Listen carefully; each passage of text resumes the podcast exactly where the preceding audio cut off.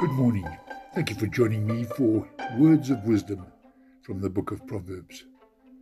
Today we turn to chapter 19 and I'm quoting verse 16 from the message. Keep the rules and keep your life. Careless living kills. Thank you for listening. Have a wonderful day.